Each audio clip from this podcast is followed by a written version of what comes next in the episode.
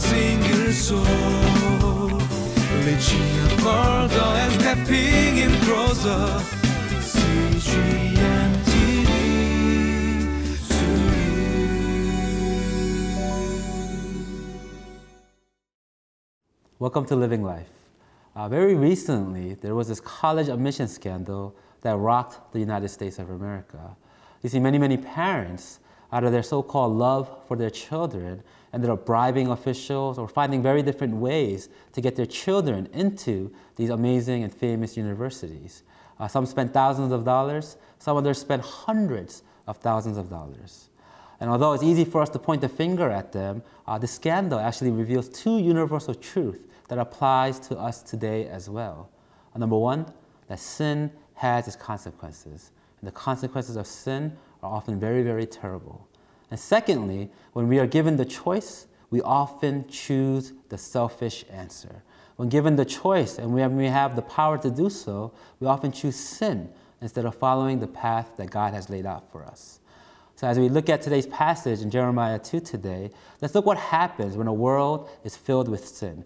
Let's look what happens when the people of God choose sin over Him.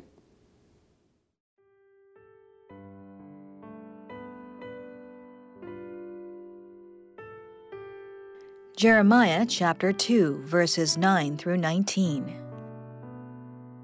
Therefore I bring charges against you again, declares the Lord, and I will bring charges against your children's children. Cross over to the coasts of Cyprus and look, send to Kedar and observe closely, see if there has ever been anything like this. Has a nation ever changed its gods? Yet they are not gods at all. But my people have exchanged their glorious God for worthless idols.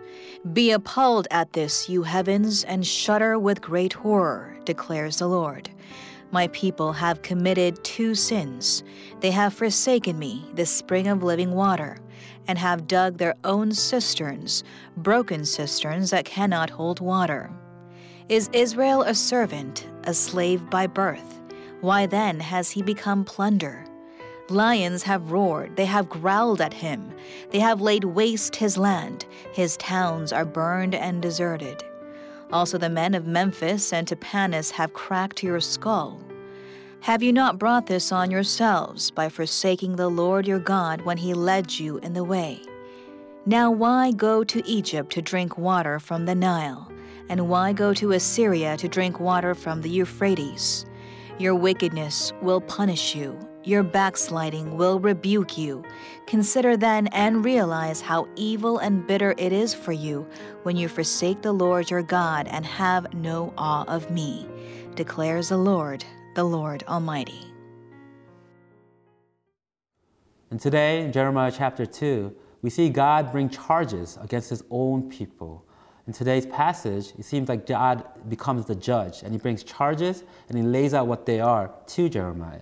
In verse 9, this is what he says. He says, "Therefore I bring charges against you again, declares the Lord, and I will bring charges against your children's children." These charges of sin, the fact that the people of God are committing sin over and over again, the consequences are very great.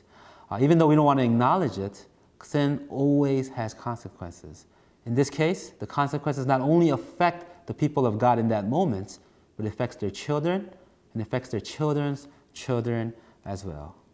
Now, we have Jesus Christ as our Lord and Savior. We know eternal salvation, but that does not mean that our sin does not have consequences. Our sins today always have consequences, and oftentimes those consequences are terrible and does not only affect me, but ends up affecting our loved ones and our neighbors as well. God brings other charges against Israel to Jeremiah. In verse 11, he says, "Has a nation ever changed its gods? Yet they are not gods at all. But my people have exchanged their glorious gods for worthless idols." He's saying the people of God, even though they are the chosen people of God, meant to be holy and set apart, they change their gods even more than other people. Even though the other people do not know gods, they don't change their gods as much as the Israelites change their gods. How much the Israelites have opened their hearts and their worship to idols, things that they have made out of their own hands. Even though God has done so many amazing things for them, God has given them miracle after miracle after miracle and has watched over them. The people have continued to worship idols and to forsake the law that God has given them.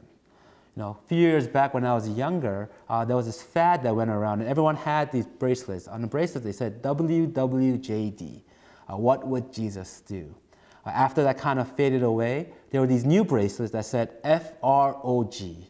If you're a certain age, you probably remember these bracelets, and it says, fully rely on God, F-R-O-G.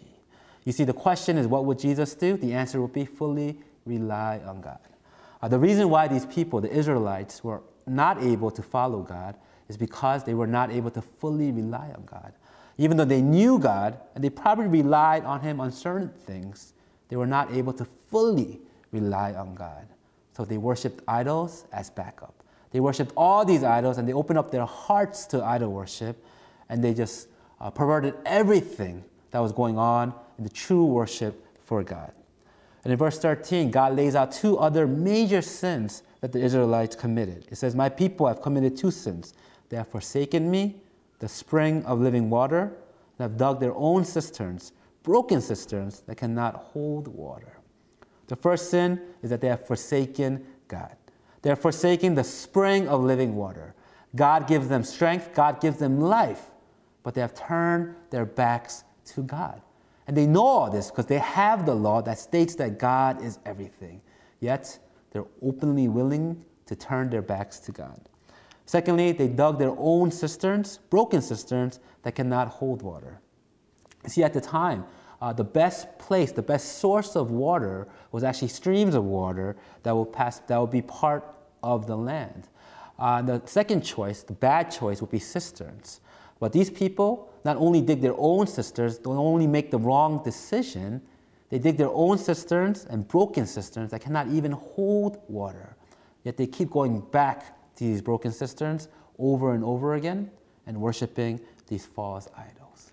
God continues in verse 18. He says, now why go to Egypt to drink water from the Nile? And why go to Assyria to drink water from the Euphrates? Why do you go to these foreign powers and drink the water, drink their gods, take in their culture, when you have the source of life right in front of you? When you have God as part of your nation right in front of you? Why are you not looking at what is right in front of you and going to these foreign powers that are going to be the source of not life, but actual death? But the people, they continue to sin against God and to forsake Him. As a matter of fact, in verse 19, this is what God says at the end. Your wickedness will punish you. It's not God that is punishing them, but it's their own wickedness that is leading them to a path to punishment. Your backsliding will rebuke you. Consider then and realize how evil and bitter it is for you when you forsake the Lord your God, have no awe of me, declares the Lord, the Law Almighty. The people, they were called to fear the Lord and only fear the Lord, but instead, they started fearing other things.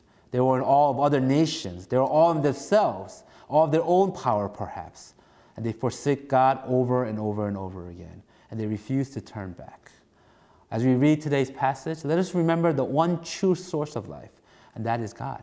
So only God could provide the true life, everlasting life for us. And if we were to turn our backs to Him, let us take this time to remember God's love and to repent. Let's take this time and remember all the different parts in our lives where we are forsaking God. Perhaps we are turning away from God in our workplaces. Perhaps we're turning away from God in our relationships, in our homes, in our church, wherever it may be.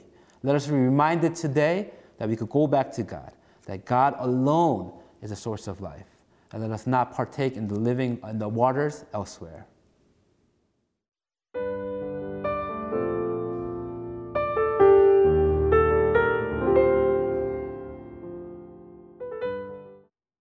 You know, Scripture tells us of one living water that could quench our thirst forever. And that living water is Jesus Christ.